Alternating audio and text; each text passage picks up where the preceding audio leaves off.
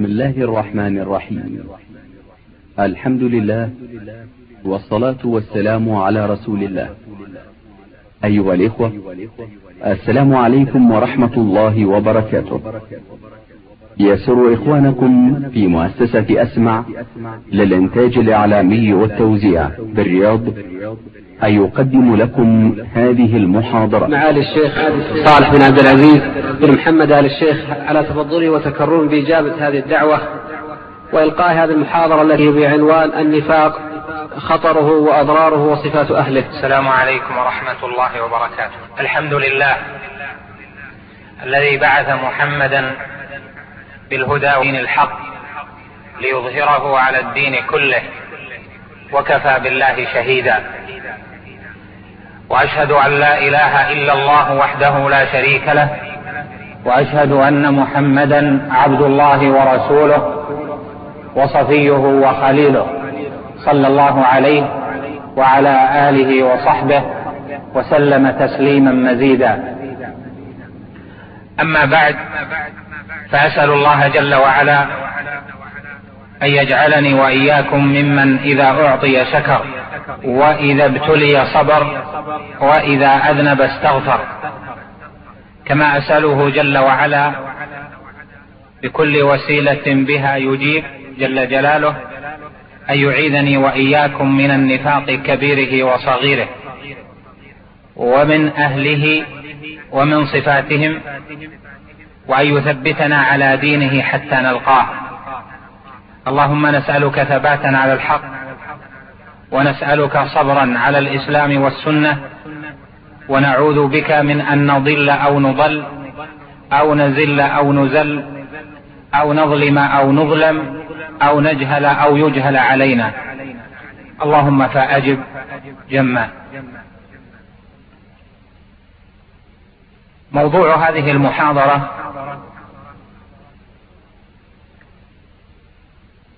عن النفاق وبيان ما جاء في الكتاب والسنة من بيان معناه وخطره في الدنيا والآخرة على الفرد وعلى المجتمع وبيان صفات أهله.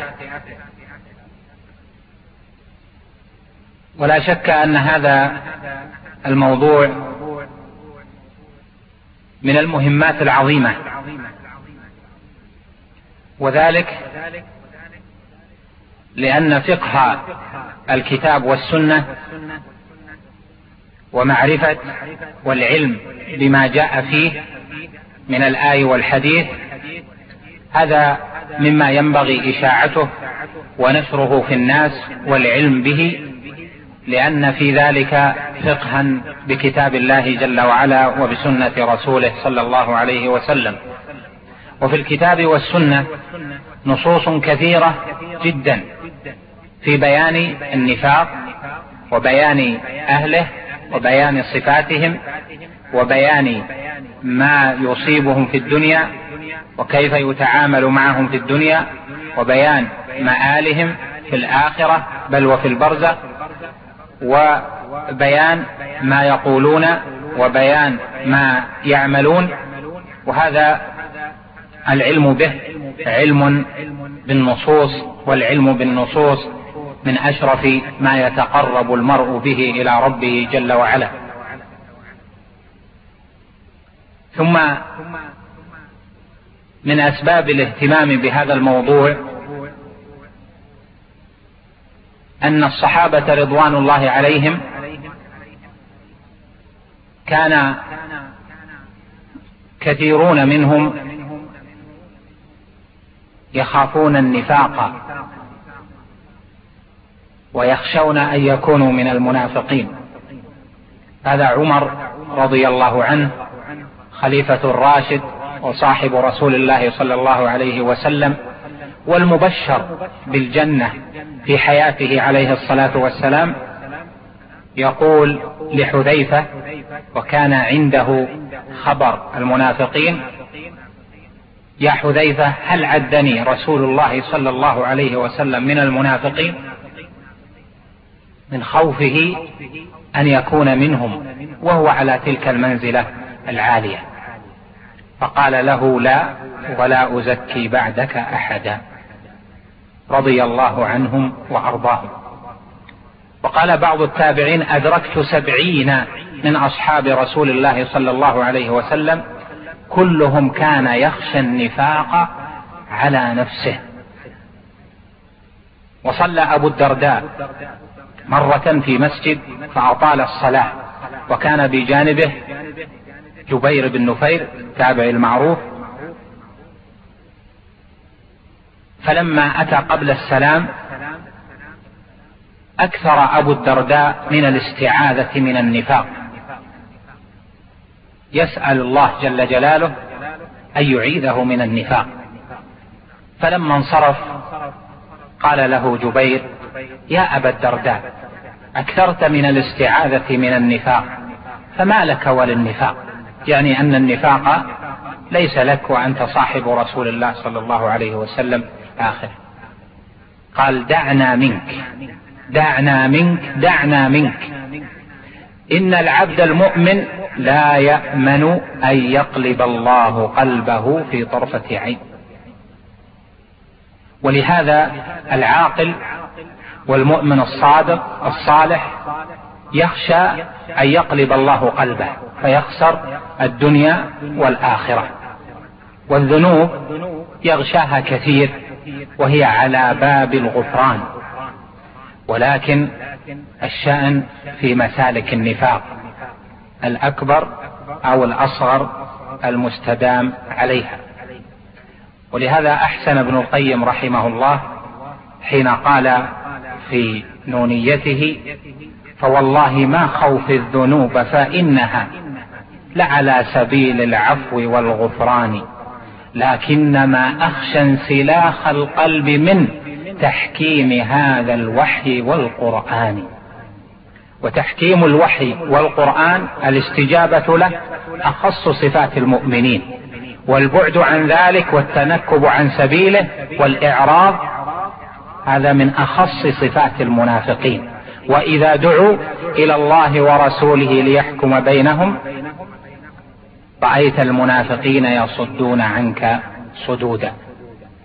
فالمنافقون لهم صفات جاءت في الكتاب والسنة. فإذا هذا الموضوع مهم فقها في النصوص وأيضا حذرا وخوفا من أن يكون العبد من أهل هذه الصفة وهو لا يشعر ثم أيضا ليحذر مستقبلا وليكون على حجة من نفسه. ثم أيضا من أوجه الاهتمام بهذا الموضوع أن معنى النفاق قد يكون ظاهرا بينا في عهده عليه الصلاة والسلام لكن يخفى بيانه وإيضاح صورته في الأزمنة المختلفة وخاصة في هذا الزمان. ومن الناس من أدخلوا في المنافقين من ليس منهم ومنهم من جعلوا النفاق الأصغر أكبر ومنهم من لم يضبط الضوابط لحد النفاق الأكبر وحد النفاق الأصغر. ولهذا العلم بهذه الأصول من أهم المهمات. ثم أخيرا البحث في النفاق وما يتعلق به بحث عقدي والعقيدة هي أول ما يهتم به المخلصون النفاق معناه أن يظهر المرء شيئا ويخفي شيئا في اللغة. ثم جاء في الشريعة في أن يخفي الكفر ويظهر الإسلام. وهكذا عرف العلماء النفاق بأنه إظهار الإسلام وإبطان الكفر.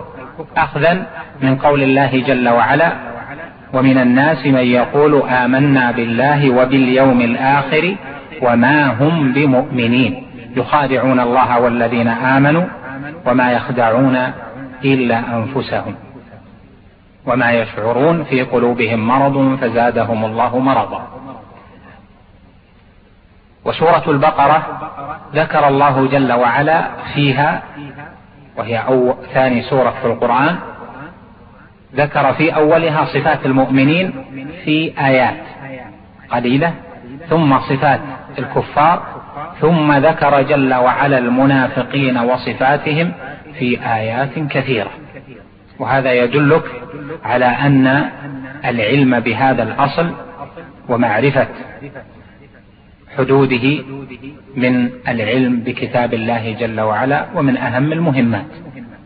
فإذا النفاق النفاق في الشرع أن يبطن الكفر ويظهر الإسلام. يعني في قلبه في داخله ليس بمؤمن ولا يؤمن بالتوحيد ولا يؤمن بالرسالة محمد صلى الله عليه وسلم ولا يؤمن بالبعث بعد الموت بل وأيضا يوالي الكفار ويحب انتصار غير دين الرسول صلى الله عليه وسلم ونحو ذلك. وفي الظاهر يظهر الإسلام وربما يصلي مع الناس أحيانا وربما أظهر بعض الشعائر لكنه منطو في قلبه على الكفر بالله وبرسوله وباليوم الآخر. قال بعض العلماء إنه في الأصل مشتق من نافقاء اليربوع اليربوع الذي هو الجربوع. هذا كما هو معروف بيته يكون له مخارج مختلفة. يعني أنه يخدع من يأتي إذا أتاه من هنا خرج من هناك يعني أظهر أشياء وأخفى الحقيقة. والنفاق إذا تبين ذلك فإن حقيقة النفاق لم تظهر في الإسلام إلا بعد ظهور دولة الإسلام في المدينة. أما في مكة لما كان النبي صلى الله عليه وسلم فيها والمستضعفون من المؤمنين فإنه لم يظهر المنافقون لأنه من شاء آمن ومن شاء كفر. أما لما هاجر النبي صلى الله عليه وسلم وظهرت العزة وظهرت راية الإسلام وقوي الحق فإن أناسا أرادوا الحفاظ على دنياهم فأظهروا الإيمان وأبطنوا الكفر. وهؤلاء عاملهم الرسول صلى الله عليه وسلم في الظاهر معاملة المسلمين. يعني لهم ما للمسلمين وعليهم ما على المسلمين. حتى إنهم كانوا يرثون ويورثون باعتبار الظاهر وأنهم من أهل الإسلام. بل إن النبي صلى الله عليه وسلم ربما داراهم عليه الصلاة والسلام وربما استصلحهم كما هو معلوم في السيرة وفي حديثه عليه الصلاة والسلام. فإذا ظهور النفاق لا يكون النفاق ظاهرا إلا مع قوة الدولة. وأما إذا ضعف الإسلام وأهله وضعفت دولتهم فإنه لا يحتاج الناس أن يظهروا الإسلام ويبطنوا الكفر لأنه من أظهر الكفر فلن يعاقب ومن أظهر, ومن أظهر الإسلام فإنه كغيره. فلهذا حقيقة النفاق ظهرت في عهده عليه الصلاة والسلام وجاءت فيها هذه الآيات الكثيرة التي ذكرها الله جل وعلا في عدد من السور. وهذا ليس مختصا بعهده عليه الصلاة والسلام بل كان بعد ذلك هناك منافقون. وسموا في أزمنة من أزمنة الإسلام سموا زنادقة. ففي بعض الأزمنة ذهب اسم النفاق ما يقال منافق وإنما يقال زنديق. فإذا قيل فلان زنديق وهو في بلد الإسلام فيعنى به يعني في التاريخ أنه كان يبطن الكفر ويظهر الإسلام واستدل على إبطانه للكفر بأشياء ظهرت منه إما مسبة لله جل وعلا أو لرسوله صلى الله عليه وسلم أو انتقاص لدين الإسلام أو تهجين لهدي النبي صلى الله عليه وسلم أو أشبه ذلك. والنفاق إذا إذا كان كذلك فإذا هو باق ما بقيت القوة. وهذا يعني أن النفاق الأكبر الذي هو صفة المنافقين الذين يظهرون الإسلام ويبطنون الكفر أن هؤلاء قد يوجدون في أي زمان وفي أي مكان تبعا لقوة الإسلام وقوة أهله. لماذا يظهرون إذا خافوا على دنياهم مع أنهم في الباطن مقرون بعدم الإيمان وكرههم لدين محمد عليه الصلاة والسلام؟ قال العلماء النصوص دلت على أن النفاق قسمان. نفاق اعتقادي ونفاق عملي أما النفاق الاعتقادي فهذا هو وصف من هو كافر في الباطن. وذلك بأن يظهر الإسلام ويبطن الكفر. كيف يبطن الكفر؟ لا يؤمن بالله جل وعلا وملائكته وكتبه ورسله واليوم الآخر يبطن الكفر يبطن بغض الرسول صلى الله عليه وسلم يبطن بغض دينه يبطن بطلان تحكيم كتاب الله جل وعلا وسنة رسوله يبطن بغض التوحيد وبغض أهله وموالاة الشرك وأهله ونصرتهم ضد أهل توحيده ونحو ذلك. فالنفاق الاعتقادي هو ما يرجع إلى الاعتقاد. يعني أنه في اعتقاده أبطن.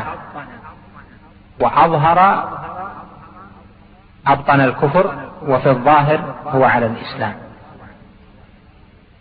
وهذا له صور كثيرة. أعظمها وهي الصورة الأولى أنه يكون في الباطن مشركا. يكون في الباطن يعبد غير الله جل وعلا يتعلق بغير الله جل وعلا ويخافه خوف السر أو يرجوه رجاء العبادة أو يحبه محبة العبادة التي صرفها لغير الله شرك ونحو ذلك كتعلق الذين يعبدون الأولياء والأموات بأوليائهم وأمواتهم. أو يضمر الكفر بكتاب الله جل وعلا والبغض للقرآن والبغض لسنة النبي صلى الله عليه وسلم. فهذا الإبطان أو هذا الإخفاء هذا أعظم ما يكون. ففي الظاهر لا يتكلم بشيء لا يحفظ عنه شيء بل هو في الظاهر مع المسلمين لكنه في الباطن مشرك يحب الشرك ويحب عبادة غير الله ويحسنها ويود أن لو كانت له فرصة لنشرها وإعانة أهلها والعياذ بالله. وقد يكون من جهة الكفر كما قلنا أنه لا يؤمن بالله ولا باليوم الآخر أصلا وإنما هو كافر بلقاء الله جل وعلا. الصورة الثانية أنه يظهر الإيمان بمحمد عليه الصلاة والسلام وفي الباطن لا يؤمن بمحمد عليه الصلاة والسلام بل يعتقد أن محمدا عليه الصلاة والسلام ليس برسول أو أنه مرسل للعرب أو أن هؤلاء المرسلين كل واحد أتى بالإصلاح في نفسه وليسوا منبئين من عند الله جل وعلا. كما يقوله طائفة من الفلاسفة أو أنهم وصلوا إلى النبوة والرسالة بالمجاهدة وبالتدريب حتى وصلوا إلى مقام الفتح والإصلاح. وهذا صنيع طائفة من زنادقة الزنادقة المنسوبين للإسلام في عصور مختلفة المنتسبين إلى الفلسفة. في الواقع ليسوا بمؤمنين بأن محمدا عليه الصلاة والسلام رسول حقا كلمه الله جل وعلا. وإنما يقولون حقيقة الرسالة فيوضات حقيقة الرسالة إلهام. المرسلون هؤلاء رجال عظماء مصلحون أدوا ما عليهم لكن ليسوا منبئين من عند الله حقا. ليس كل ما جاءوا به هو من عند الله جل وعلا. يجب اتباعه وتحرم مخالفته. وهذا وقع فيه كثير من أهل العصر. إذا كتبوا عن العظماء يجعلون تدرج عليهم هذه النحلة ويكتبون عن النبي صلى الله عليه وسلم على أنه عظيم من العظماء وعلى أنه مصلح وعلى أنه أعظم مصلح في التاريخ وعلى أنه ولا يضمنون هذا حقيقة الإصلاح الذي جاء به عليه الصلاة والسلام وهو أنه رسول من عند الله جل وعلا منبأ كلمه الله جل وعلا وأوحى إليه كلامه وأن ما جاء به يجب اتباعه. وهذا نوع مما كان عليه الفلاسفة وراجع على طوائف. من صور النفاق الأكبر أن أهله يكرهون تحكيم الكتاب والسنة ويبغضون الرجوع إلى القرآن والسنة فيما يختلف فيه الناس يعني في القضاء وفي الحدود وفي الأحكام الشرعية المختلفة بل إذا دعوا إلى الله ورسوله ليحكم بينهم إذا فريق منهم معرضون لماذا؟ إذا كان لهم الحق جاءوا مذعنين وإذا كان غير ذلك فإنهم يهربون من كتاب الله وسنة رسوله. لماذا؟ لأنهم ليسوا مؤمنين على الحق ليسوا مؤمنين وإنما هم منافقون. وهذه الصفة جاءت في القرآن في آيات كثيرة في وصف المنافقين في سورة النساء وفي سورة النور وفي غيرها. من صفات المنافقين أو من صور النفاق الأكبر أن المنافقين النفاق الأكبر هؤلاء لا يوالون المؤمنين ولا يوالون الإيمان بل يوالون الكفر والكافرين. يقولون لإخوانهم الذين كفروا من أهل الكتاب لئن أخرجتم لنخرجن معكم. في الباطن يوالون. يوالون الكفر يريدون أن تكون الدائرة على أهل الإيمان. وأما في الظاهر فهم مع المسلمين ربما جاهدوا معهم ربما صلوا معهم ربما كانوا معهم في مجامعهم لكنهم يودون ويرغبون ويسعون في انتصار الكفر على الإسلام. وأن يخفى نور الإسلام وينتصر الكفر والعياذ بالله. ومن صور النفاق الأكبر أنهم يسرون بانخفاض دين الرسول صلى الله عليه وسلم ويفرحون بعلو دين غيره عليه الصلاة والسلام. يعني يسرون بضعف المسلمين يسرون بضعف الإسلام يعني في أهله ويفرحون إذا قوي الكفر. وهذا يدل على عدم إيمان.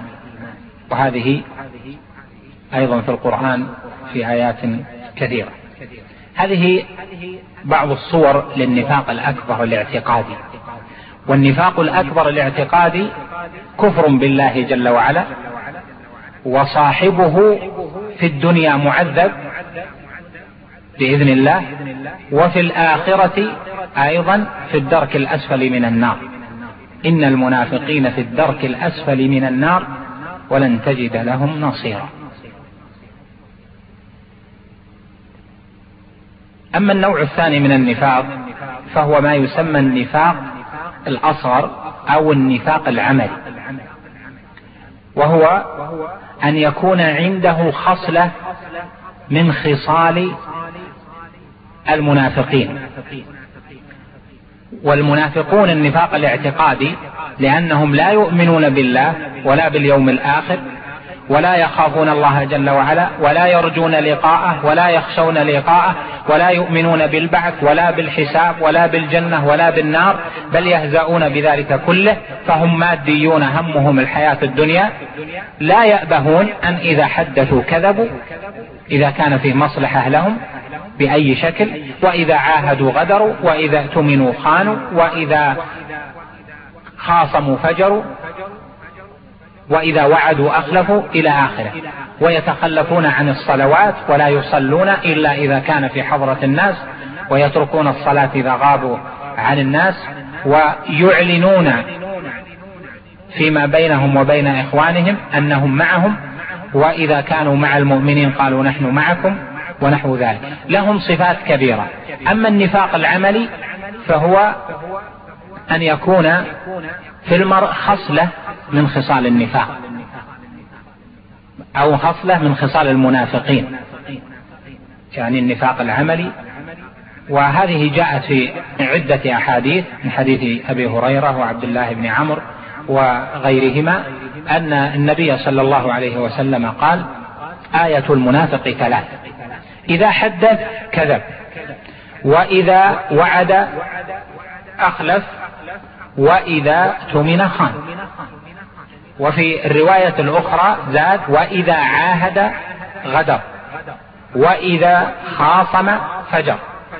فهذه خمسة فهذه خمس صفات من صفات المنافقين النفاق الأصغر النفاق العملي. لماذا سماه العلماء نفاق عملي؟ لأنه ليس اعتقاديا وإنما يظهر من عمله أنه مشابه لأهل النفاق. وهذه مما يجب على كل مسلم أن يخاف على نفسه. وهذا معنى قول التابع أدركت سبعين من صحابة رسول الله صلى الله عليه وسلم كلهم يخشى النفاق على نفسه. يعني النفاق العملي لا الاعتقادي. يعني النفاق العملي الذي قد يصل بصاحبه إلى أن يحبط عمله والعياذ بالله. نفاق العملي في هذه الصفات وفي غيرها كما سيأتي بيان فإذا معنى النفاق العملي أن تكون فيه صفات المنافقين الذين لا يؤمنون بالله ولا باليوم الآخر. لأن إذا آمنت باليوم الآخر فإنك ستخشى من, من, من الكذب. وإذا كذبت مرة أو مرتين فإنك ستنوب ستنيب إلى الله جل وعلا وتستغفره. أما ديمومة فإن من خصاله أنه إذا حدث كذب ويعد ويخلف من خصاله كما سيأتي بضابطه ويعاهد ويعاقد ويفجر ويغدر كأنه لا يؤمن بالله ولا باليوم الآخر. فهذه لا شك خصال المنافقين. ولذلك جاء في هذا الحديث من كانت فيه خصلة منهن ففيه خصلة من النفاق. وفي, حد وفي آه، لفظ آخر قال ثلاث من كن فيه كان منافقا خالصا وإن صام وصلى وزعم أنه مسلم. من إذا حدث كذب وإذا وعد أخلف وإذا اؤتمن خان والعياذ بالله. هذه الصفات الخمس من صفات النفاق العملي. أولها إذا حدث كذب. المؤمن صادق أولا مع ربه جل وعلا إذ آمن. وصادق مع المؤمنين إذ أعلن الإيمان وهو مبطن للإيمان. أما المنافق فهو كاذب في الحقيقة في إظهار الإسلام وإبطان الكفر. فإذا كان كاذبا في هذا الأمر الأعظم يخادع الله جل وعلا ويخادع الذين آمنوا فإنه لا غرابة أن أنه إذا حدث على الناس كذب في أي أمر لأنه في أصل الأصول كذب على ربه جل وعلا وعلى الناس ويظن أنه يروج كذبه. إذا من إذا حدث كذب الكذب محرم إلا لمصلحة شرعية بضوابطها المعروفة في الفقه وفي أحواله. الكذب محرم. متى يكون الكاذب فيه خصال المنافقين من كان هذا طبعه. طبعه أنه إذا حدث كذب يعني عنده استمرارية على ذلك. المؤمن ربما يكذب مرة ربما يكذب مرتين ربما يكذب قليلا لكن من خصاله أنه يكذب ولا يبالي دائما كل يوم يكذب ولا يبالي كل يوم يكذب ولا يبالي فيما يحرم فيه الكذب فهذا لا شك أنه من خصال أهل النفاق لأنه معناه لا لا يخشى الله جل وعلا ولا يخشى لقاء وقد صح عنه عليه الصلاة والسلام أنه نهى عن الكذب وقال إن الكذب يهدي إلى الفجور وإن الفجور يهدي إلى النار. الكذب يهدي إلى الفجور لأنه إذا كذبت وكذبت وكذبت فمعنى ذلك لما هو سيأتيه الشيطان ليش تستقيم؟ لماذا تخشى محارم الله جل وعلا؟ لماذا تحافظ على الفرائض؟ لماذا لماذا؟ ثم يأتيه الكذب فيدخل فيه النفاق بفروعه. إذا ضابط إذا حدث كذب أن يكون عنده ديمومة لذلك هذا طبع فيه أنه يكذب دائما.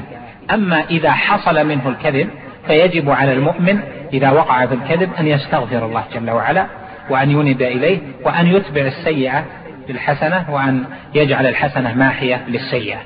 إذا حصل مرة مرتين يعني قليلا فهذا ليس من خصال يعني النفاق العملي فربما حصل ذلك عند المؤمن قليلا. ولهذا سئل النبي عليه الصلاة والسلام فقيل له أيزني المؤمن قال نعم. قال أيسرق المؤمن؟ قال نعم. قال أيكذب المؤمن؟ قال لا. لماذا؟ يعني دائما المؤمن يكذب مؤمن يكذب حديثه كذب هذه خصال المنافقين. لأن الكذب في الغالب لا يكون عن شهوة غالبة وإنما يكون عن عدم خوف الله جل وعلا ولا خوف لقائه. أما مثلا الزنا والسرقة ونحو ذلك يكون عن شهوة غالبة فربما غلبته فحص.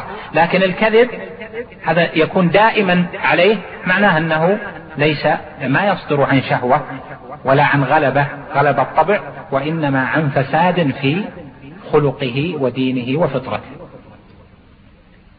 الصفة الثانية من صفات النفاق العملي أنه إذا عاهد غدر. إذا عاهد غدر العهد يجب الوفاء به. قال جل وعلا وأوفوا بالعهد إن العهد كان مسؤولا. وقال جل وعلا يا أيها الذين آمنوا أوفوا بالعقود. والنبي صلى الله عليه وسلم قال المسلمون على شروطهم المؤمنون على شروطهم.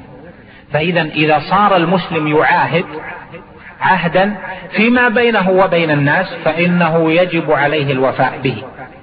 فإذا صار من صفته أنه لا يبالي بالعهود ولا يبالي بالعقود كحال بعض الناس الذين لا يبالون بأي عقد ولا بأي عهد بينهم وبين الخلق فإن هذا من صفات النفاق العمل لأنه هو نتيجة من من نتائج عدم الإيمان باليوم الآخر دائما لا يرعى لمؤمن ذمة ولا يرعى حقا لكافر ولا يرعى حقا لمتعاقد معه. يعني من وقع معه بينه وبينه عقد ولا عهد ولا ولهذا الله جل وعلا قال وأوفوا بالعهد إن العهد كان مسؤولا.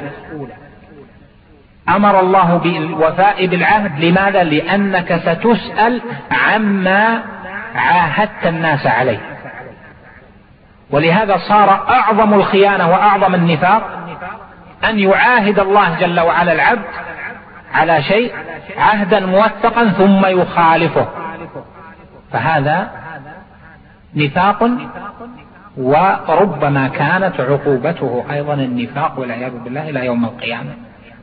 كما قال جل وعلا في سورة براءة ومنهم من عاهد الله. لئن آتانا من فضله لنصدقن ولنكونن من الصالحين. فلما آتاهم من فضله بخلوا به وتولوا وهم معرضون فأعقبهم نفاقا في قلوبهم إلى يوم يلقونه. بما أخلفوا الله ما وعدوه وبما كانوا يكذبون. فعدم الوفاء بالعهد إذا عاهد غدر إذا كانت صفة دائمة له قرينة هي للكذب لأنه يكذب ويخالف العهد يكذب ويغدر يكذب ويغدر فهذه من صفات من لا يؤمن باليوم الآخر ولا يخشى لقاء الله جل جلاله. فإذا الواجب على المؤمن أن يفي بالعهد عهد الله جل جلاله ومنه النذر إذا نذر نذرا فيه طاعة الله جل وعلا فيجب عليه الوفاء به و وذلك كما قال عليه الصلاة والسلام من نذر أن يطيع الله فليطعه ومن نذر أن يعصي الله فلا يعصه. ومن ذلك العهود العظمى. مثلا واحد كان في مصيبة من المصائب فتوجه إلى ربه بالمعاهدة. ربي أعاهدك على أنك إذا أنجيتني من كذا وكذا وكذا فإنني لن أفعل هذا مع ولن أ... ثم بعد ذلك ينجيه ربه جل وعلا فيعود ويخالف. نسأل الله العفو والعافية وأن يغفر لنا ذنوبنا وإسرافنا في أمرنا. كذلك العهد مع الخلق. إذا النفاق العملي من مظاهره أنه إذا عاهد غدر. يعني عنده صفة الاستمرار. ربما يحصل من المؤمن غفلة ربما يحصل من ذنب يغدر مرة أو لا يفي بالعهد لغلبة ظلم في قلبه أو غلبة شهوة أو نحو ذلك لكنه لا تحصل منه دائما. أنه لا يبالي بالعهود لا يبالي بالعقود. هذه من صفات المنافقين. قال وإذا وعد أخلف. إذا وعد أخلف يعني إذا وعد إخلاف الوعد من صفات المنافقين. وله ضابطان أو شرطان ذكرهما أهل العلم. الأول أن يكون حين يعد يضمر الإخلاف. وهذا جاء في حديث رواه أبو داود في سننه. قال عليه الصلاة والسلام وإسناده قوي لا يعد أحدكم أخاه موعدة حين يعده إياها. يزمع أو نحو ذلك عدم الوفاء بها. يعني حين تعد إذا كنت تعد لأجل تتخلص من اللي أمامك. وأنت في قرارة نفسك إن أنك بوعدك ستخلف. ويتكرر هذا منك. هذا من صفات النفاق العملي والعياذ بالله. أما إذا وعدت ثم حصل شيء وأخلف بغير ملك منك أو آه، بغير قصد أن تخلف اجتهدت أن تفي لكنك لم يحصل الوفاء. وصار بعض الأحيان هذا هذا ليس من صفات النفاق العملي. لكن إذا وعدت وأنت حين تعد تنوي الإخلاف أو أنك مستمر على هذا وهو الشرط الثاني أن ذلك له على صفة الخصال الفطرية يعني الديمومة. مثل ما قلنا فإذا حدث كذب وإذا عاهد غدر. فإذا الوفاء بالوعد وعدم إخلاف الوعد هذه من صفات المؤمن. إذا وعد فاجتهد. ولهذا عبد الله بن عمرو بن العاص أظنه هو.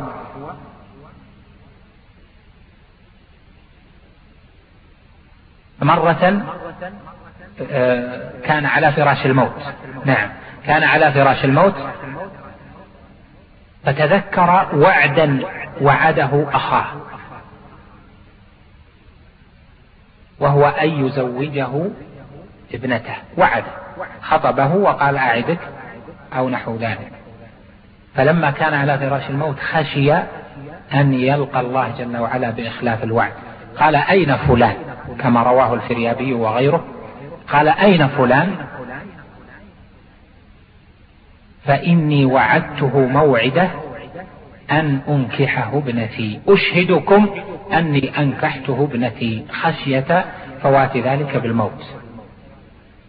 هذه من طبقات الخلص الذين يخشون أن يعدوا موعدة ويخلفونها فكيف حالنا اليوم وحال الأكثرين منا؟ إلا من رحم الله جل وعلا ممن لا يبالي بالوعد. بل ربما كان يترتب على الوعد أشياء. يعده وذاك ينتظره مدة طويلة أو يكون مبني عليها أشياء مالية يصرفها ونحو ذلك فيخسر الآخر ونحو ذلك وهو لا يبالي بموعدته. التي وعدها إياه. وقد أثنى الله جل وعلا على نبيه إسماعيل بأنه كان صادق الوعد لأن هذه من خصال أهل الإيمان أنه إذا وعد جاهد نفسه أن يفي بالوعد. أما أهل النفاق فإنهم يعدون وحين يعدون لا يبالون ينوون عدم الوفاء. وهذا نوع من الغدر في أهل الإيمان. الخصلة الرابعة من إذا خاصم فجر. لا يبالي من يخاصمه إذا صارت بينه وبين أحد خصومة ليس عنده باب للمعاذير ليس عنده باب للمغفرة ليس عنده باب للتؤدة. بل فجر في خصومته وأتى بكل شيء بما له علاقة بالخصومة أو, ما أو ليس له علاقة بالخصومة. اختلف هو وياه في, أم في أمر فيما بينهم في العمل أو في أمر مالي وهو مطلع على أسراره إما سلوكيات أو كذا فراح يفجر فيذكر كل شيء عنه ويشوه كما يقال في العصر يشوه سمعته في كل مجلس ويذكر لأجل خلاف بينه وبينه. هذه من خصال أهل النفاق. أنه إذا خاصم فجر في خصومته ولم يرعى الله جل وعلا في ذلك. وهذا كما يحصل أيضا بين الناس فيما عند القضاة. إذا التقى الخصمان عند القضاة فالواحد يذكر ما له علاقة. ولا يعتدي على أخيه آه، بالسباب والشتام وإلى آخره بل ما عنده يذكره والمؤمن عف اللسان عف البيان. كما قال جل وعلا في أمره لعباده المؤمنين وقل لعبادي يقول التي هي أحسن إن الشيطان ينزغ بينهم. والخصومات إذا وجدت فهي سبب للقطيعة. ولهذا من صفات أهل النفاق الذين لا يرعون صلة بين المؤمن والمؤمن ولا صلة للرحم ولا علاقة ولا دفع للموبقات والخصومات فإنهم إذا خاصموا فجروا والعياذ بالله. يعني أن هذا من طبيعتهم لا يرقبون في مؤمن إلا ولا ذمة. الخصلة الخامسة التي في هذه الأحاديث أنه إذا اؤتمن خان والعياذ بالله. والأمانة معناها واسع في الشريعة. وأعلى الأمانات التكليف وهي التي جاءت في قول الله جل وعلا إنا عرضنا الأمانة على السماوات والأرض والجبال فأبين أن يحملنها وأشفقن منها وحملها الإنسان إنه كان ظلوما جهولا. وهذه أمانة التكليف. والمنافق ائتمن على هذا الأمر فخانه. مع أنه يعلم حدود ما يعلم القرآن ويعرف لكنه خانه في أعظم شيء. كذلك الأمانات ما أمانة الأمانات الأخرى يخونها. الله جل وعلا في التكليف ائتمنك على توحيده فوحده. ائتمنك على عدم الشرك به والبراءة من الشرك وأهله فتقرب إلى الله جل وعلا بذلك. ائتمنك على الكفر بالطاغوت والإيمان بالله فكن على ذلك. واعتمنك على الصلاة وجعلها صلة ما بينك وبين ربك فكن على ذلك. ائتمنك على أعضائك فكن ائتمنك على المال فحافظ على المال ولا تنفقه إلا في حلة. ائتمنك على أولادك وعلى أسرتك فرع الأمانة. التكليف بجميع فروع الشريعة من باب الطهارة إلى إلى القضاء إلى كتاب القضاء هذا كله تكليف عظيم. لكن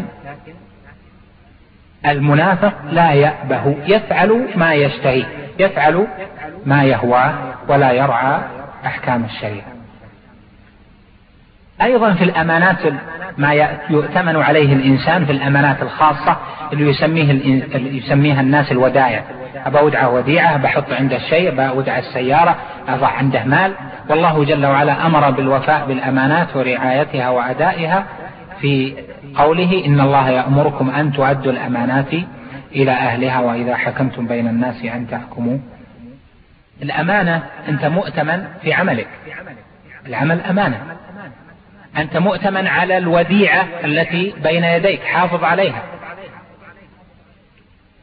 واحد عنده واحد مسافر وحط عنده السيارة وضع عنده مفاتيح هل له الحق في أنه يذهب ويجيء عليها بدون استئذان؟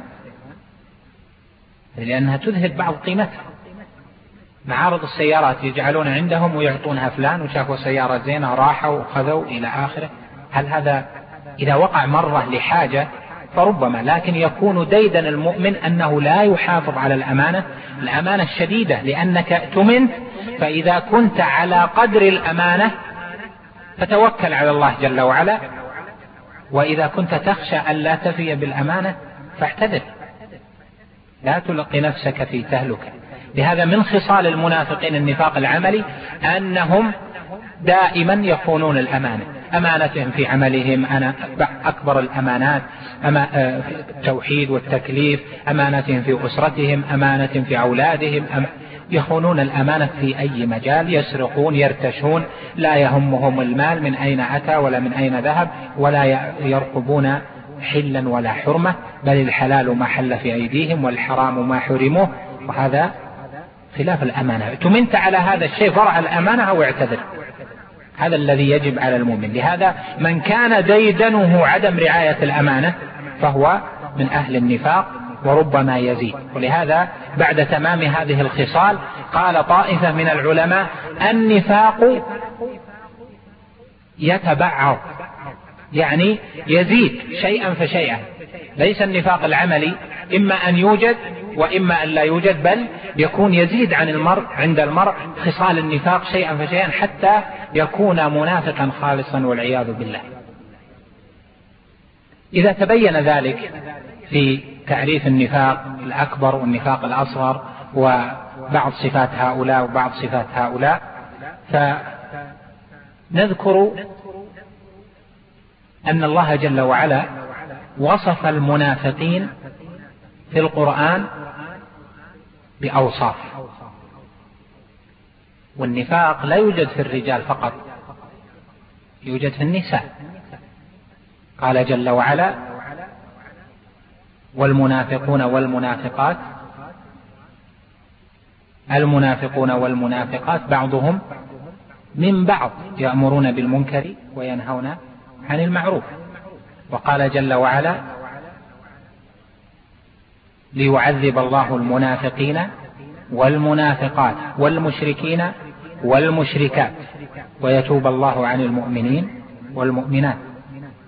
وقال جل وعلا إذ يقول المنافقون والمنافقات للذين آمنوا انظرونا نقتبس من نوركم. يعني المنافقين الرجال بس النساء أيضا. هم الآن يقولون النساء شقائق الرجال وكل شيء. فالنفاق إذا كان موجود في الرجال فأيضا موجود في النساء. النساء منهن منافقات. إما نفاق اعتقادي وإما نفاق عملي لأنهن مكلفات وفيهم هذا وفيهن هذا وفيهن هذا. وصف الله جل وعلا المنافقين والمنافقات بأنهم فئة. قال جل وعلا بعضهم من بعض يأمرون بالمنكر وينهون عن المعروف ويقبضون أيديهم نسوا الله فنسيهم. فجعل من صفات المنافقين والمنافقات أن بعضهم من بعض. ووصف الله المؤمنين في الآية الأخرى في في هذه السورة في براءة قال والمؤمنون والمؤمنات بعضهم أولياء بعض. فجعل المنافقين والمنافقات بعضهم فجعل المنافقين والمنافقات بعضهم من بعض لشدة التداخل فيما بينهم والكيد للإسلام ولأهله. والمؤمنون والمؤمنات في ولاية فيما بينهم ونصرة ومحبة إلى آخره فوصف هذه هذا التداخل بأنهم يأمرون بالمنكر. وينهون عن المعروف. وأعظم المنكر الشرك بالله جل وعلا والكفر وعدم الإيمان باليوم الآخر وعدم تحكيم الشريعة شريعة الله جل جلاله الكتاب والسنة. يأمرون بالمنكر ثم يأمرون بالمنكرات الموبقات بالسحر بخيانة الأمانة بالكيد لأهل الإسلام بالموبقات السبع وغيرها الربا الفواحش وما شابه ذلك. من صفاتهم أنهم بلغة العصر يتكتلون.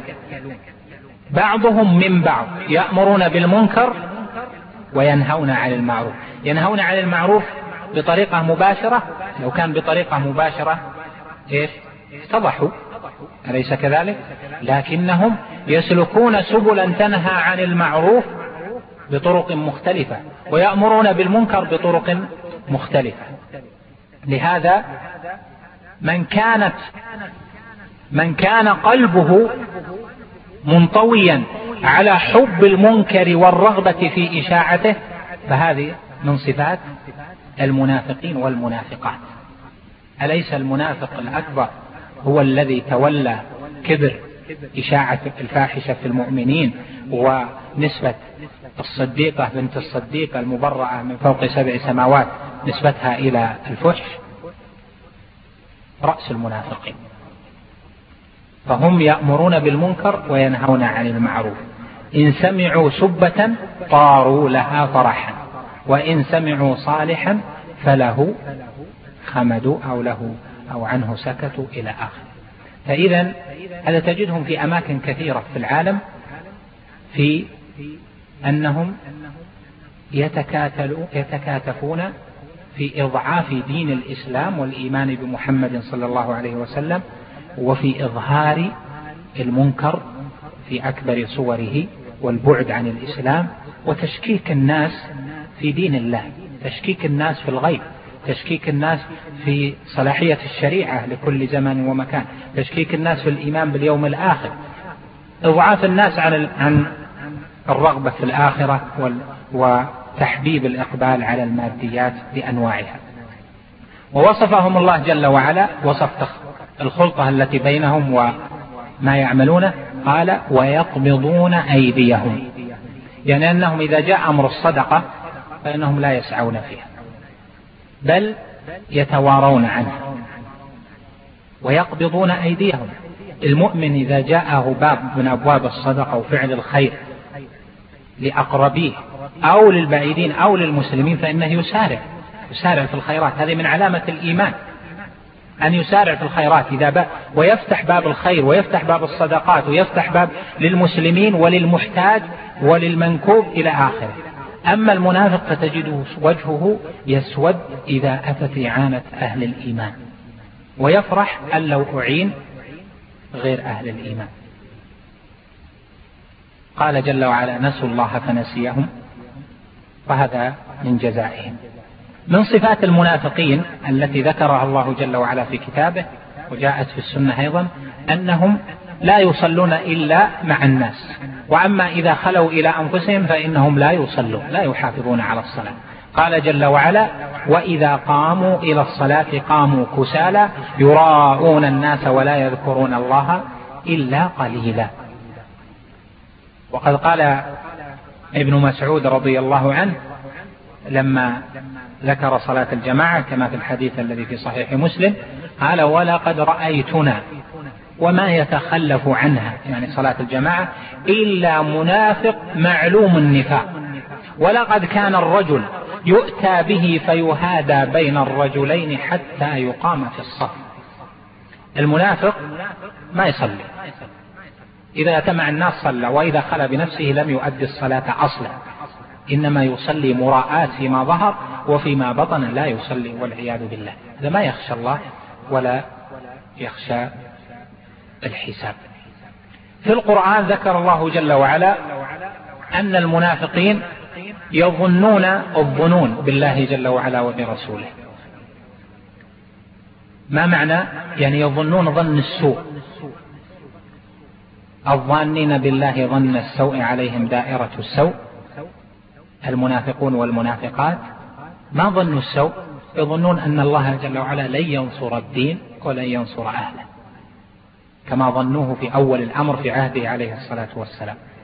ظنوا السوء أنهم يظنون أن الله أن هؤلاء أن أهل الإيمان لن ينصروا. ظن السوء أنهم سيفتقرون إذا طبقوا شرع الله جل وعلا أو التزموا بأمر الله. الشيطان يعدكم الفقر ويأمركم بالفحشاء والله يعدكم مغفرة منه وفضلا. فهذا من صفاتهم أنهم يظنون ظن السوء. قال الله جل وعلا أخبر في القرآن أن المنافقين والمنافقات سيكون لهم العذاب في الدنيا ولهم العذاب في البرزخ ولهم العذاب في الآخرة. قال جل وعلا في وصفهم في آخر سورة براءة وسورة براءة تسمى سورة إيش؟ تسمى السورة الفاضحة لأنها فضحت المنافقين. فقال جل وعلا في وصفهم سنعذبهم مرتين ثم يردون إلى عذاب عظيم. نعذبهم مرتين قال العلماء يعني في الدنيا وفي البرزخ. ثم يردون إلى عذاب عظيم في الآخرة. بل جعل الله جل وعلا سورة كاملة في القرآن باسم سورة المنافقين. إذا جاءك المنافقون قالوا نشهد إنك لرسول الله والله يعلم إنك لرسوله والله يشهد إن المنافقين لكاذبون. وبين من صفاتهم ما بين ومنها أنهم إذا قالوا سمعت لقولهم. قال جل وعلا وإذا رأيتهم تعجبك أجسامهم وإن يقولوا تسمع لقولهم كأنهم خشب مسندة يحسبون كل صيحة عليهم هم العدو. فاحذرهم قاتلهم الله أن يؤفكون. ومن صفاتهم أنهم قالوا ليخرجن الأعز منها الأذل يعني هم والأذل المؤمنين. وقال جل وعلا في وصفهم في سورة البقرة وإذا قيل لهم لا تفسدوا في الأرض قالوا إنما نحن مصلحون. يعني أنهم يقولون نحن نصلح بالشرك. نحن نصلح بالماديات نحن نصلح بألا نذكر الناس بالله جل وعلا نحن نصلح بعدم تحكيم الشريعة وتحكيم القوانين قانون أمريكا أو قانون فرنسا أو قانون بريطانيا إلى آخره. نحن نصلح بجعل, بجعل الإسلام في المسجد. نحن نصلح بألا يحكم القضاة بالإسلام. نحن نصلح إلى آخره. وإذا قيل لهم لا تفسدوا في الأرض بأنواع بالنفاق وبخصاله قالوا إنما نحن مصلحون ألا, إنما ألا إنهم هم المفسدون. لأن حقيقة الإفساد في الأرض وعدم تحكيم شرع الله جل جلاله لأن الأرض لا تطيب إلا بشريعة خالقها. لما كان الله هو خالقها لما كان الله هو خالقها وهو الذي برأها فإنها لا تطيب ولا تصلح إلا بشريعة الله. كما قال جل وعلا ولا تفسدوا في الأرض بعد إصلاحها. لا تفسدوا في الأرض بالشرك بالكفر بالمنكر بعد إصلاحها بالتوحيد والطاعة والسنة. وهذا لا شك أنه من خصال المنافقين. إذا تبين هذا فيظهر لك أن النفاق خطر ولا شك. خطر علينا كأفراد وخطر أيضا على المجتمعات المسلمة. أما خطره على الأفراد فإن الشيطان يأتيك شيئا فشيئا في خصال النفاق حتى يكون العبد والعياذ بالله منافقا خالصا. لهذا الله جل وعلا في القرآن ما نهى عن اتباع الشيطان ولكن نهى في القرآن في آيات عدة عن اتباع خطوات الشيطان. يا أيها الذين آمنوا لا تتبعوا خطوات الشيطان. لماذا قال الخطوات؟ لأن الشيطان لا يأتي المؤمن الموحد فينقله من الإسلام إلى النفاق من الإسلام إلى الكفر ولكن ينقله عبر خطوات كما نهى الله جل وعلا. لا تتبعوا خطوات الشيطان ومن يتبع خطوات الشيطان فإنه يأمر بالفحشاء والمنكر. يأتيك في خصال النفاق تتساهل بالغدر بالعهد تتساهل بالإخلاف الوعد تتساهل بعدم أداء الإيمانة تتساهل بالذنوب تتساهل بعدم أداء الفرائض تتساهل بالشرع تتساهل بالتوحيد تتساهل حتى يكون شيئا فشيئا فيقلب الله القلب. وإذا كان أبو الدرداء رضي الله عنه خاف ذاك الخوف فإننا أحق بالخوف فمن يأمن فهل نأمن البلاء بالنفاق بعد خوف أبي الدرداء بل بعد خوف عمر رضي الله عنه. بقيت المسألة الأخيرة وهي ما أحكام المنافق الظاهرة؟ يعني أحكام المنافق في دار الإسلام ما هي؟ المنافق دلت سنة النبي عليه الصلاة والسلام من قوله ومن عمله أن المنافق يدخل في عموم المسلمين باعتبار الظاهر. وأنه ظاهرا له الحقوق العامة التي للمسلم.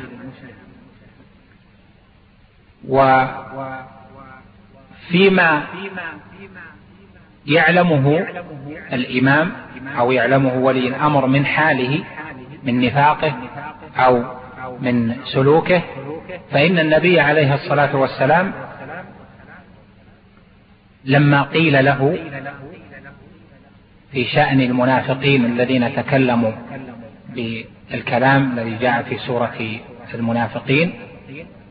قيل له في قتلهم قال لا لا يتحدث أن محمدا يقتل أصحابه. ولهذا صارت حالة المنافقين في دار الإسلام أنهم في المسلمين يعاملون ظاهرا معاملة المسلم مع الحذر منهم والإمام أو ولي الأمر فإنه بحسب ما يرى في من المصلحة. والنبي صلى الله عليه وسلم قال لا يتحدث أن محمدا يقتل أصحابه بل ربما عفى عن بعضهم وبر ببعضهم لأجل إما لأجل أبنائهم أو مصلحة شرعية متوخى قال شيخ الإسلام ابن تيمية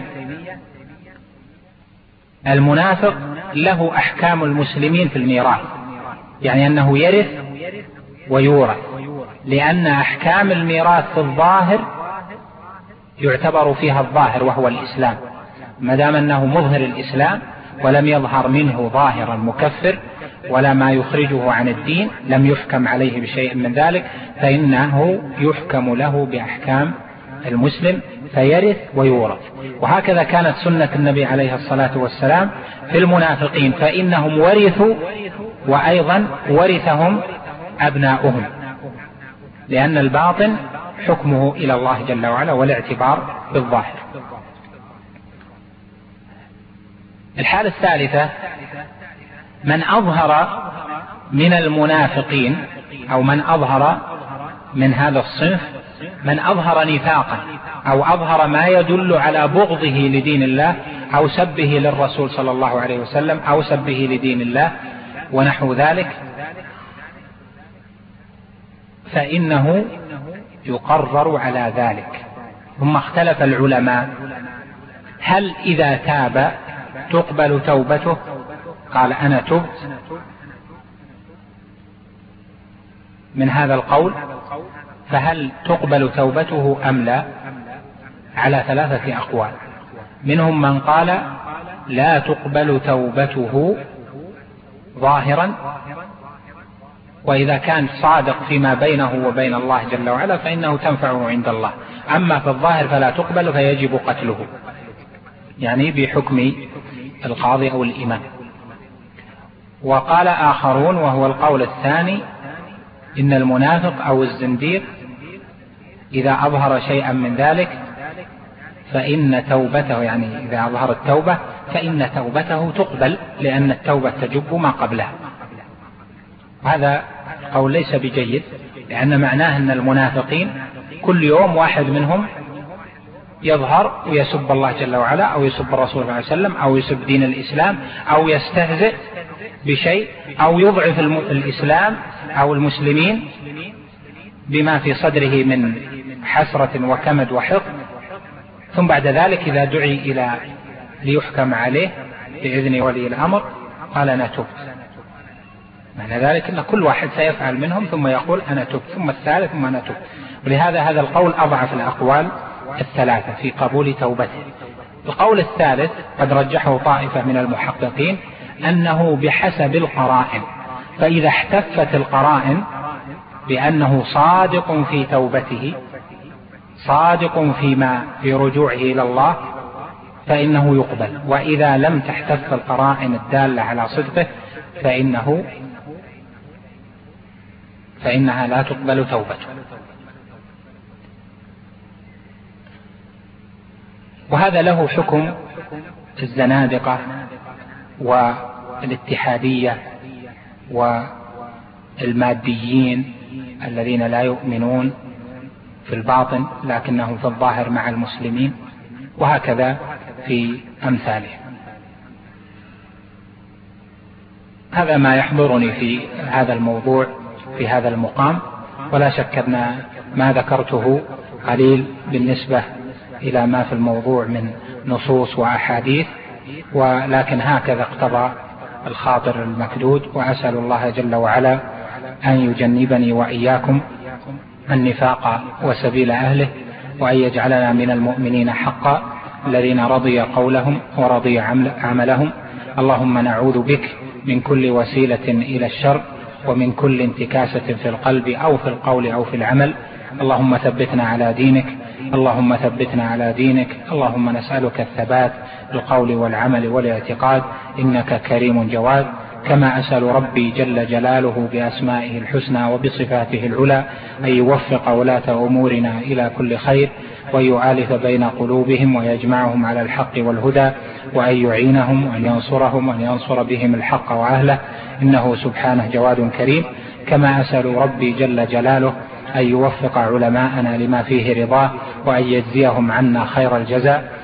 من سبق منهم ومن بقي فأسأله لهم الرضوان والرحمة وأن ينفعنا بعلومهم وأن يجعلهم أبرارا هداة رافعين منار الإسلام والسنة في الأرض كلها إنه سبحانه على كل شيء قدير واستغفر الله وأتوب إليه وصلى الله وسلم وبارك على نبينا محمد. شكر الله للشيخ صالح بن عبد العزيز على ما تكرم به وتفضل في بيان هذه المحاضرة القيمة النافعة الماتعة. في بيان أنواع النفاق وأقسامه وبيان, وبيان صفة أهله وحكمه. ونختم هذه المحاضرة الطيبة وهذا المجلس الكريم المبارك بتعليق سماحة الشيخ عبد العزيز بن عبد الله. فلتفضل جزاه الله خيرا. بسم الله الرحمن الرحيم. الحمد لله رب العالمين وصلى الله وسلم وبارك على أشرف الأنبياء وأشرف المرسلين نبينا محمد وعلى آله وصحابته أجمعين. والتابعين لهم بإحسان إلى يوم الدين وبعد.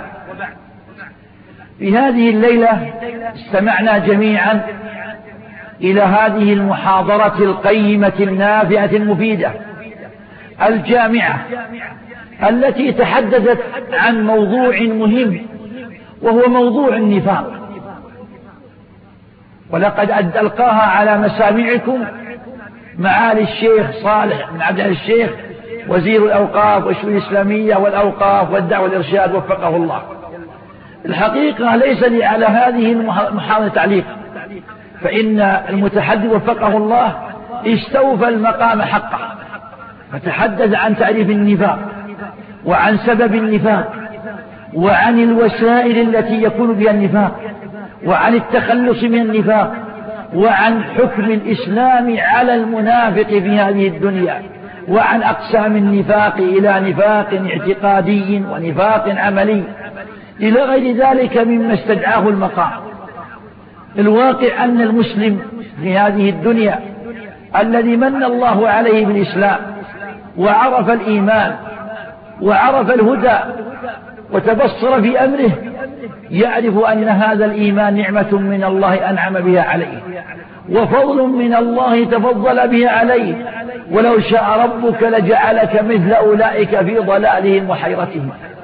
فمن شرح الله صدره للإسلام وعرف الحق واستبان هدى وفق للعمل به فليحمد الله على هذه النعمة. وليقل دائما وأبدا رب أوزعني أن أشكر نعمتك التي أنعمت علي. وعلى والدي وأن أعمل صالحا ترضاه وأدخلني برحمتك في عبادك الصالحين. فإن هذا الإيمان نعمة من الله. الإيمان الحقيقي الصادق الثابت في القلب المقرون بالعمل نعمة من الله على العبد جليلا. ولكن الله حبب إليكم الإيمان وزينه في قلوبكم وكره إليكم الكفر والفسوق والعصيان أولئك هم الراشدون. يمنون عليك أن أسلموا؟ قل لا تمنوا علي إسلامكم بل الله يمن عليكم أن هداكم للإيمان إن كنتم صادقين. أفمن شرح الله صدره للإسلام فهو على نور من ربه. فمن تصور نعمة الإيمان ثم نظر إلى فئام من خلق الله صرفوا عن هذه النعمة وحيل بينهم وبين هذه النعمة لا قصورا في العقل والرأي والإدراك ولكنها حكمة ربانية وعدل من الإله حال بينهم وبين الهدى فلم يقبلوا هدى الله ولم يستجيبوا لرسوله بل صموا آذانهم عن سماع الحق وانقفل وغلقت قلوبهم عن عن فهم الحق.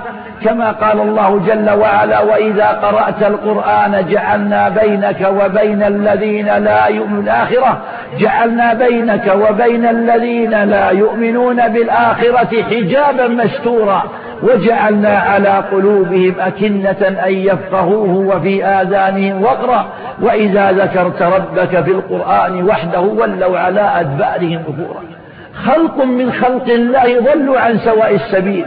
إن شر الدواب عند الله الصم البكم الذين لا يعقلون. ولو علم الله فيهم خيرا لأسمعهم ولو أسمعهم لتولوا وهم معرضون.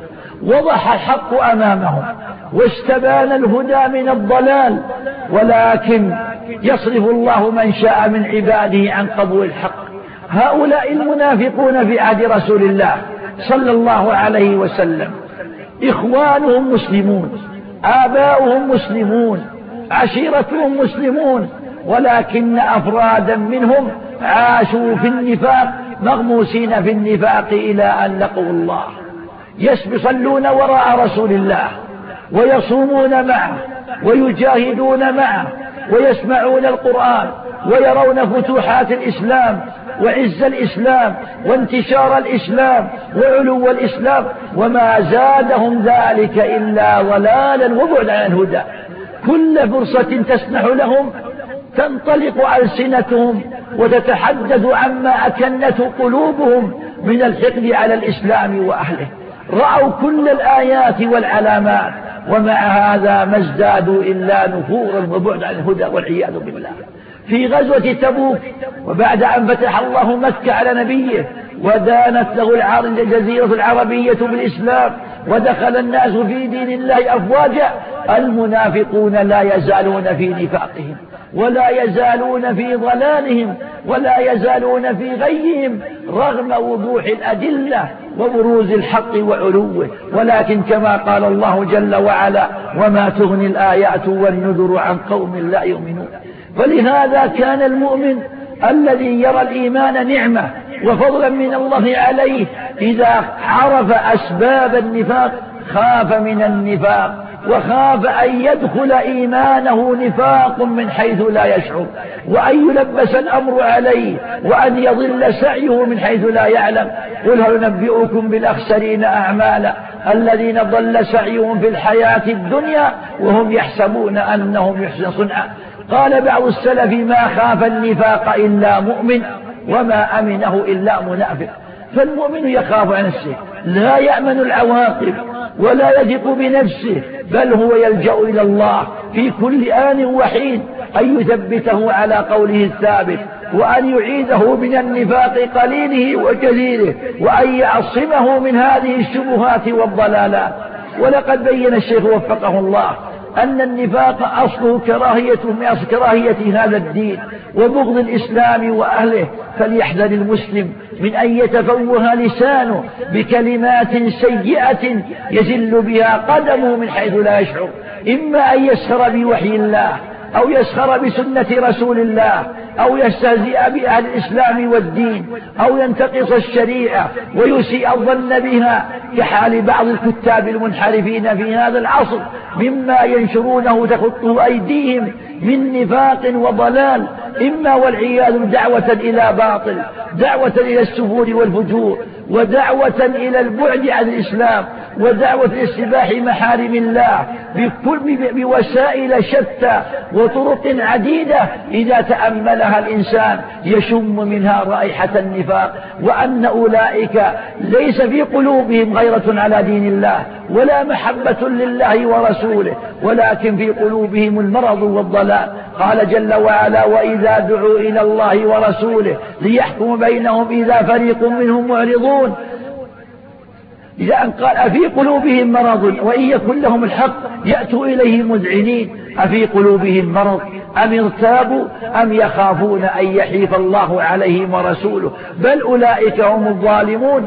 فهؤلاء المنافقون إذا دعوا لتحكيم الشريعة والتحاكم إليها واعتقاد كمالها وشمولها وصلاحيتها للمس الحاضر والمستقبل كما أصلحت الماضين رأيت في قلوبهم مرض ورأيتهم يصدون عنك صدودا في قلوبهم مرض. أم ارتابوا أم يخافون أن يحيف الله عليهم رسوله؟ لا يخلو من هؤلاء ثلاثة إما في قلوبهم مرض أو ريب في الإسلام أو يخافون أن يحيف الله عليهم ورسوله. قال الله جل وعلا إنما كان قول المؤمنين إذا دعوا إلى الله ورسوله ليحكم بينهم أن يقولوا سمعنا وأطعنا وأولئك هم المفلحون. فليحذر المسلم هذا النفاق. وليسأل الله الثبات على الحق وليقبل شرع الله وليرضى به وليسلم وليؤمن وليعتقد أن هذه شريعة الله صالحة لمن مضى وصالحة للحاضر والمستقبل وأنه دين كامل شرعه الله وبعث به خير خير خير خلقه محمد بن عبد الله فليرضى بذلك ولتطمئن نفسه وليحذر من التحدث والتفوه بالكلمات البذيئة التي لا خير فيها. فإن الألسنة تدل على ما في القلوب من ضلال وبلاء. تدل على ما في القلوب من بلاء وضلال. قال جل وعلا ولو نشاء لأريناكهم فلعرفتهم بسيماهم ولتعرفنهم في لحن القول. تعرفون في لحن أقوالهم وما تنطق به ألسنتهم من النفاق والبغض للإسلام وأهله. أسأل الله لي ولكم الثبات على الحق والاستقامة عليه وأن يجزي محاضرنا عما شنف بالأسماع من الخير والهدى خيرا وأن يغفر لنا وله ووالدينا وجميع أموات المسلمين وصلى الله على محمد.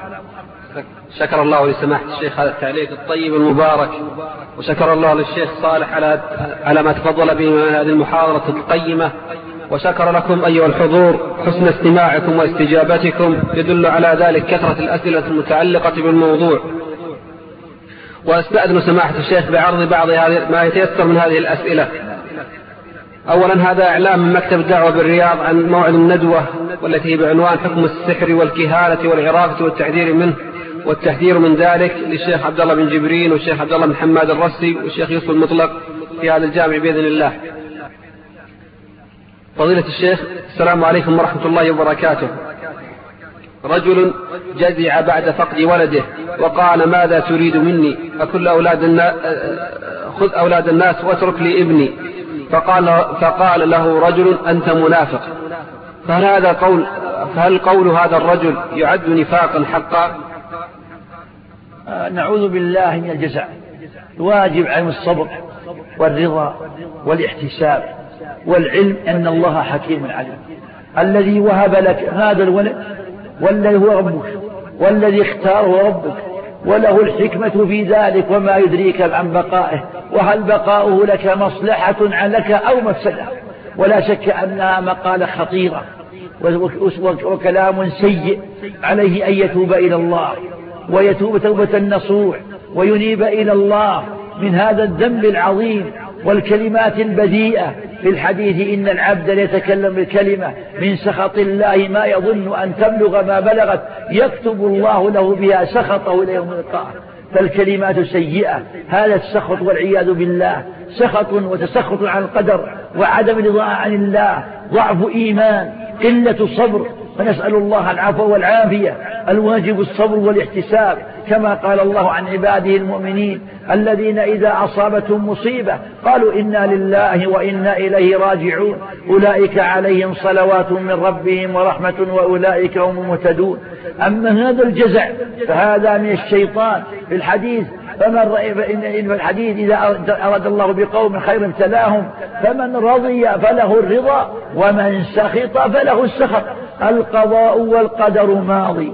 رضيت أم سخط لكن إن رضيت واطمأننت فزت بالثواب في الدنيا والآخرة. وإن تسخطت فزت وإن تسخطت حلت عليك عقوبة الله والقدر ماض رغم أنفك. فالواجب على هذا أن يتوب إلى الله ويلجأ إلى الله ويسأل الله أن يتجاوز عنه. وأن يمحو زلته ويمحو خطيئته ويتوب عليه من تلك الكلمة الوقحة القبيحة التي هي اعتراض على الله وسوء ظن بالله. عافانا الله وإياكم من المصائب نعم. هذا الثاني يقول بأن هناك بعض الكتاب العلم آه، الكتاب الإسلاميين لهم كتابات عقلانية نعم. لهم لهم كتابات عقلانية يخالفون فيها الكتاب والسنة في بعض الأحيان هل يطلق على أمثال هؤلاء بأنهم زنادقة؟ والله يا إخوان يختلف المقام هنا أمور قد يكون مجتهدا فيها ساء فهمه وقل فقهه فيها ومن المعروف بالخير والتقى والمعتقد السليم لكن زلت قدمه زلت قدمه وساء فهمه فهذا له وضع. ينبه ويكاتب ويراسل ويبين له خطأه الذي وقع فيه. لأن بعض الناس وإن كان عنده علم وفقه لكن قد تنجرف بالأهوى أحيانا فيقلد بعض الناس ويحاول كما يزعمون إرضاء الناس جميعا وأن يكون الناس كلهم راضين وأن تكون الأطراف كلها راضية عنه ولا يكون في المي أحد يعني ساخط لرأيه والعياذ فهذا فنقول الناس على قسمين. من عرف اعتقاده وحسن اعتقاده ولكنها هفوة نبه عليها فعساه أن يتوب منها ويعود إلى الله. ومن والعياذ بالله عرف أن مبدأه خطير وأن فكره من أصله منحرف وأن كتابه الإسلام اسم وإلا فكتاباته متكررة في أمور ضد الإسلام يحكم فيها العقل على الشرع ويرى للعقل سلطانا على الشرع وأن ما قبله العقل فهو المقبول وما رده العقل فهو المردود وإن كان شرع الله فهذا والعياذ بالله يخشى عليه أن يكون منافقا. يخشى عليه من النفاق. لأن من النفاق؟ ما هو؟ النفاق إظهار الإسلام وإبطال خلافه. فمن أظهر ما يخالف المعتقد السليم والمنهج القويم وعرف منه تكره الأشياء فلا شك أن هذا من المنافقين والعياذ بالله على قدر ما قال ما قال. لكن ينبغي للمسلم أن يحرص على الدعوة إلى الله وتنبيه أولئك وإقامة الحجة عليهم. والله يتولى عباده. نعم. عفى الله عنك. هذا سائل يقول هل النفاق العملي مخرج عن الملة أم يعتبر شركا أصغر لا النفاق العملي كما قال الشيخ من كبائر الذنوب من كبائر الذنوب ولا يخرج عن لكنه إذا استمر عليه واستمر الكذب وإخلاف الوعد وجعله خلقا له يخشى عليه لأن الحديث وإن صلى وصام وزعم أنه مسلم. أحسن لك أيضا هذا سؤال آخر يقول وهل الكفر نوعان؟ مثل النفاق كفر اعتقادي وكفر عملي أم يعتبر للكفر أنواع أخرى؟ لا هو يعني الكفر فيه كفر أصغر وأكبر ليس فيه اعتقاد وعملي. يعني من عمل بالأشياء الكفرية فهو كافر ويدعي الإسلام. من عبد الأصنام وسجد لها وطاف بالقبور وطاف وذبح لأهلها ودعاهم من دون الله هذا كفر ينقل عن الملة لكن النفاق فيه عملي اعتقادي قلبي وفيه عملي أخف من هذا. أما الكفر لا. الكفر العملي الرسول كفر تارك الصلاة وقال عهد الذي بيننا وبينهم الصلاة فمن تركها فقد كفر. فالكفر العملي في الإسلام هو مثل الكفر الاعتقادي لكن آه الكفر العملي أيضا يختلف فإن كان فيما يناقض الإسلام مثل والعياذ بالله عبادة القبور والطواف بأهلها والذبح لهم والنذر لهم أو مثل ترك الصلاة أو إنكاء أو جحود جحود ركان الإسلام أو جحد الصلاة أو جحد الزكاة وجوبها أو جحد وجوب الصوم أو جحد وجوب الحج لكان كافرا وإن قال إني مسلم. لأن هذا إنكار لما علم من الدين وجوبه. كذلك تارك الصلاة. أطلق النبي عليه الكفر فقال بين العبد وبين الشرك أو قال كنت تترك الصلاة. والمرجئة والعياذ بالله الذين يزعمون أن الإيمان مجرد معرفة وأنه لا ارتباط للإيمان بالأعمال. هذا قول ضال أهل السنة والجماعة يقولون العمل جزء من الإيمان فالإيمان والعمل شيء واحد لا انفصال بينهما. نعم. صلى لك الثاني يقول هل الحكم على شخص بأنه منافق بغرض التحذير منه؟ هل يجوز؟ إذا كان حكمك مبني على أصول شرعية وعلى التثبت وأردت التحذير فقل الأحسن لك أن تقول كلام هذا كلام المنافقين وعمل هذا عمل المنافقين. خوفا من أن تحكم عليه وأنت لست يعني على يقين من حاله لكن إذا وصفت العمل والقول بأنه من أقوال المنافقين وأعمال المنافقين يكفي لأنه ليس المهم ذات الشخص. المهم التحذير من الأقوال والأعمال الباطلة. أحسن الله هذا سؤال يقول هل هل يصح إطلاق العلماني هل يصح القول بأن العلمانيين يطلق عليهم منافقين؟ الإطلاق صعب إن رأيت منهم ما يخالف شرع الله ويقدح في دين الله فنعم وإلا مجرد الأسماء والانتساب لا تحق شيء. لا تحكم على الناس بالكفر ولا بالنفاق إلا إذا أبدوا في كلامهم ما يدل على فساد معتقدهم بأمر لا تأويل لهم فيه. لأن الإنسان أحيانا قد يتأول لكن إذا أظهروا أمورا تخالف شرع الله ليس لها مجال تأويل وإنما هي واضحة في أمرها إلا مجرد الاسم أو الكلمات ما ينفع. ما يعني ما يمكن. أحكم على شخص بمجرد انتساب كذا حتى أظهر لي منه ما يدل على فساد معتقد. ثم أيضا الواجب على الجميع تقوى الله والتناصر يا إخواني بعض الناس يعني قد يكون عند التباس ولبس الحق عليه وعاش في مجتمعات آه، بعيدة عن الهدى.